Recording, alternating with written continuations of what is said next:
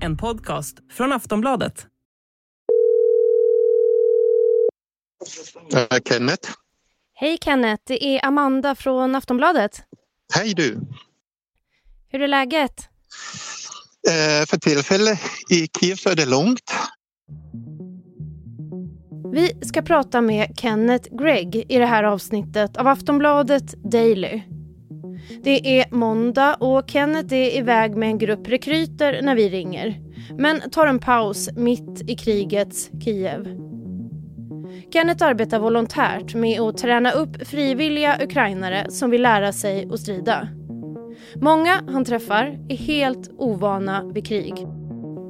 För ungefär tre år sedan så flyttade Kenneth Gregg till Ukrainas huvudstad.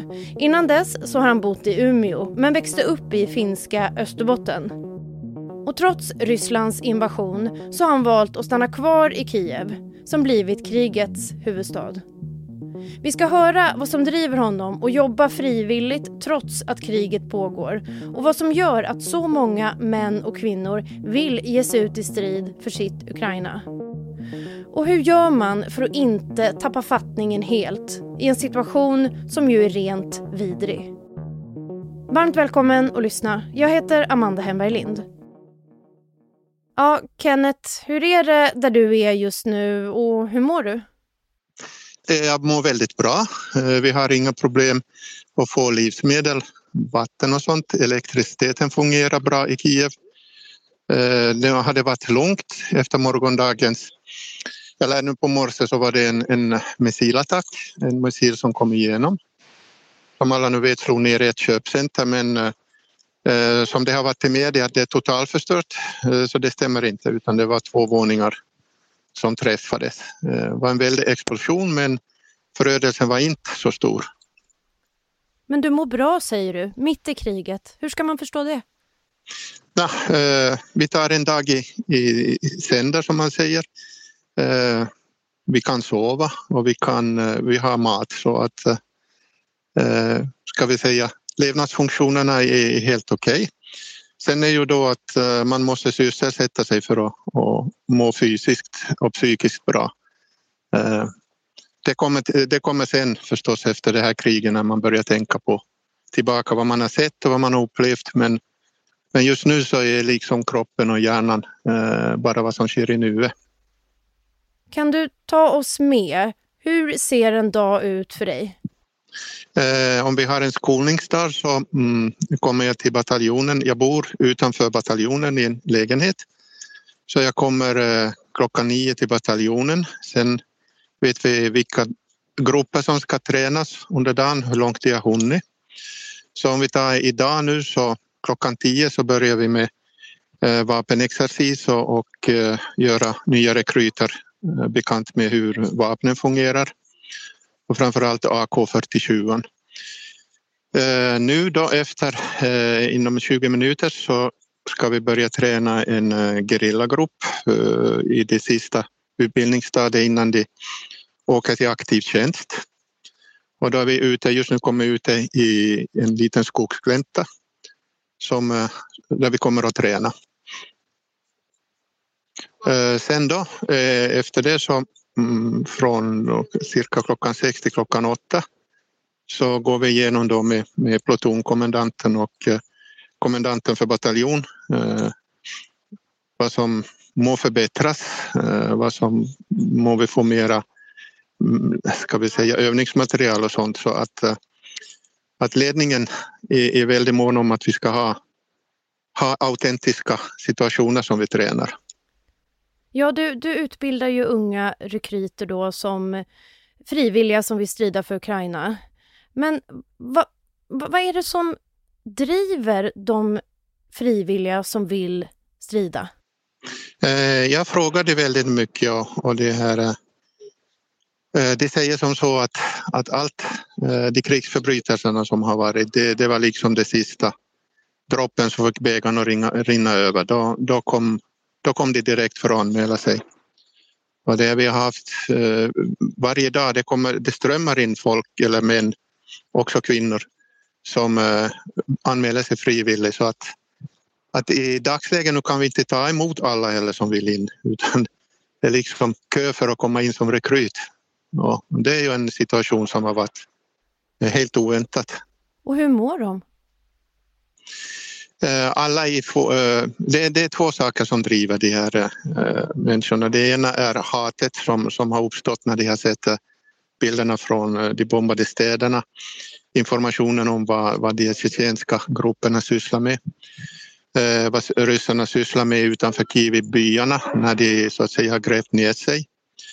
Det är det hatet och sen är det då mm, man, de här killarna och tjejerna som har varit vana med att de kan få resa. Eh, de har 139 länder de kan resa till eh, före kriget utan visa. Eh, de, har, de studerar utrikes och de, har, de läser alla nyheter. Som, så de samlar sig väldigt mycket kunskaper om, om vad som var ute i Europa och de vill absolut inte förlora den friheten. Och sen förstås är det då kärleken till fosterlandet och, och, och till att man är som en enda stor familj. Det är det som driver, det är de saker som driver de här och, och komma in till armén utan rädsla. Eh, rädsla har de förstås, men inte en sån här överdriven rädsla. Och det är. Men det är vår eh, instruktörers uppgift att ge det de baskunskaperna som ska göra att de, de håller sig i liv. Vi är strax tillbaka. When you're ready to pop the question, the last thing you want to do is second guess the ring. At BlueNile.com you can design a one-of-a-kind ring with the ease and convenience of shopping online. Choose your diamond and setting. When you find the one, you'll get it delivered right to your door. Go to Bluenile.com and use promo code LISTEN to get $50 off your purchase of $500 or more. That's code LISTEN at Bluenile.com for $50 off your purchase. Bluenile.com code LISTEN. Kriget bröt ut för ungefär en månad sedan och Kenneth Gregg bestämde sig snabbt för att det inte var tal om att fly landet. Han tänker inte överge det han har byggt upp i Ukraina. Eh, för det första så har jag hela mitt liv här. Vi vårt företag, eller byggde upp vårt företag. Eh, blivit väldigt eh, god vän med, med väldigt många personer. Jag vi har blivit så gott mottagen här och Mm, ja, jag kan inte bara lämna dessa människor i, i sticket och, och, och sticka iväg. Och sen när mitt fäderneland Finland hade samma situation 1939, 1940 så stod ju också Finland helt alena mot uh, kolossen Ryssland eller Sovjetunionen. Och det kom tiotusentals frivilliga från Sverige. Det kom 850 frivilliga från uh, Ukraina. Så det är väl mer också ett sätt att betala tillbaka den tjänsten som, som mina förfäder fick. Är det det som driver dig, att du vill ge tillbaka? Ja, det är plus att hela mitt liv är här. Eh, vi hade byggt upp allting, flyttat allting hit. Och eh, jag vill liksom inte bara lämna de, våra anställda och, och övriga eh, människor som jag har blivit bekanta med, lämna de vind för våg här. Utan det var då ett beslut som, som blev tagen och, och min familj reagerade liksom vissa accepterade och vissa var, var bestörta. Var bor Men, din familj? Eh, jag har mamma i Finland och sen eh, har jag dottern som bor i Sverige och eh, son, sonen som bor i, i det här eh, Helsingfors. Och sambon då är ukrainska och, och det är systemet, eller när det här bröt ut så befann vi oss i Frankfurt och, jag sände då, sände då min sambo eh, till bekanta i, i Genève och åkte direkt själv hit. Så att... Men du deltar ju ändå i ett krig. Hur ser du på det här, att det ändå är ett krig som du är med i?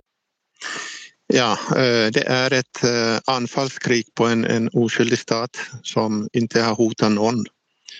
Och eh, det är ju en terror, detta är ju ett terrorkrig. Och mm, det har liksom inga konventionella krigsföringar mera du har eh, koncentrerat dig på. Eller ska vi säga att anfallaren koncentrerar sig bara på militära mål. Nu, nu koncentrerar han sig på civila mål. och, och det strider så emot mitt eh, eh, rättsfärdighetssystem att, att jag vill göra någonting för, för det. Och och det är inte bara jag utan det strömmar ju in eh, ska vi säga utlänningar för att, för att faktiskt hjälpa till. Hjälpa till. Eh, många av de som kommer eh, kommer ju bara liksom för att döda ryssen som de säger. De blir sända direkt tillbaka. Det, det är liksom inte bara, bara den orsaken man tar in någon i armén utan, utan det blir stor kontroll på att du har psykisk balans och att du har erfarenhet av, av någon form av, av militär innan det ens blir accepterat. Så att de som har kommit så är de flesta har blivit sänt tillbaka och, och eh, en minoritet har blivit antagen till de här internationella brigaderna. Men är det då någon som har ifrågasatt ditt val? Uh, egentligen inte, för att uh, jag har bott tre år här och jag, jag har Eh, som invånare här så har jag vissa rättigheter men jag har ju också skyldigheter. Och eh, så i princip ingen, ingen har på så vis ifrågasatt mitt val att, att säga att jag skulle vara äventyrare eller någonting utan, utan förståelsen har kommit när jag sagt att hela mitt liv är här och det livet vill jag efter kriget också fortsätta ha här i Ukraina. Så då må man ju göra någonting också. Vad har du själv för bakgrund? Har du jobbat, eh, har du någon militär bakgrund? Eh, min militära bakgrund är ju beväringstjänsten och, och eh, repetitionsövningarna i finska armén. Men de repetitionsövningarna tog ju slut när du fyllde 50 år. Så, du, så det är den bakgrunden jag har. Och det är också de basics som, i, i, som jag ska lära de här nya rekryterna. Sen då när du går med på special och sånt så då eh, övertar eh, mera experter på det. Men men liksom min uppgift är att, att träna upp eh, att de har basics. Att de kan hantera vapen, att de kan skjuta, att de kan forma, eh, forma sig i olika formationer. Eh, hur man rensar en, en byggnad från fienden och, och, så, och sen också de här grunderna för, eh, för en, en gerillaverksamhet. Det, det, är min uppgift. Och sen då med sprängämnen och sånt, det tar då special utbildar över. Det är ju så ofattbart mycket hemskheter som det är, ju är i ett krig. Hur gör du för att inte tappa fattningen helt? Ja, det är det. När man ser, ser man vad sett så, så många gånger funderar man på hur, hur man ska klara det vidare. Men eh, Eh, den kommer när alla trauman ska behandlas, men den kommer, den kommer först efter, efter detta krig. Och eh, 100 procent kommer jag efter det när, när man börjar tänka tillbaka så kommer jag garanterat på att behöva terapi. Det är liksom helt, helt säkert. För det, vad man ser vad, vad ryssarna gör mot civilbefolkning det, det, är, det är värre än, det är värre än skräckfilmer. Vad, vad tror du om nutiden framåt? Eh, den kommande veckan är nu fullständigt avgörande. Eh, de hade den första eh, tidsfönstret gick ut för ryssarna. För nu har ju våren kommit överallt. De har inte kunnat gruppera sig för att omringa Kiev utan de har ju kört fast. Sen också om de fortsätter att och alltså det, det är olika eh, gerillagrupper som slår ut eh, små enheter eh, kontinuerligt. Och kan ukrainarna nu hålla eh, underhållet bort så, så har ryssarna använt av materiel, eh, ska vi säga 40-50 procent och med, med resterande har de absolut ingen chans att ta detta land. Annat än med, med alla med, med en dirty, dirty weapon, det vill säga eh, atom och eh, giftbomber. Vad tror du själv då, hur det här kommer gå? Ja, om vi, vi får uh, den uh, vapenhjälp som, som har blivit bett om så, och uh, det inte börjar sättas över uh, giftbomber och sånt, då kommer Ukraina att klara av det här. Hur är resten av dagen nu? Vad kommer hända? Ja, nu, ska, nu är vi ute i den här skogsgläntan och nu ska vi sätta upp pojkarna hur de ska marschera i, i avstånd och, och stridspar och sånt och hur de ska röra sig. Så, och så har vi ordnat lite bakhåll för det då så att säga. Så att ska vi se hur de klarar sig. Tack så mycket Kenneth Gregg för att du ville vara med. Tusen tack Amanda. Ha det så bra. Ta hand om dig. Ja, det gör jag. Hej. Du har lyssnat på en podcast från Aftonbladet. Ansvarig utgivare är Lena K Samuelsson. Hej, everyone, I've been on the go recently Phoenix, Kansas City, Chicago. If you're like me and have a home but aren't always at home, you have an Airbnb. Hosting your home or a spare room is a very practical side hustle. If you live in a big game town, you can Airbnb your place for fans to stay in. Your home might be worth more than you think. Find out how much at airbnb.com/slash host.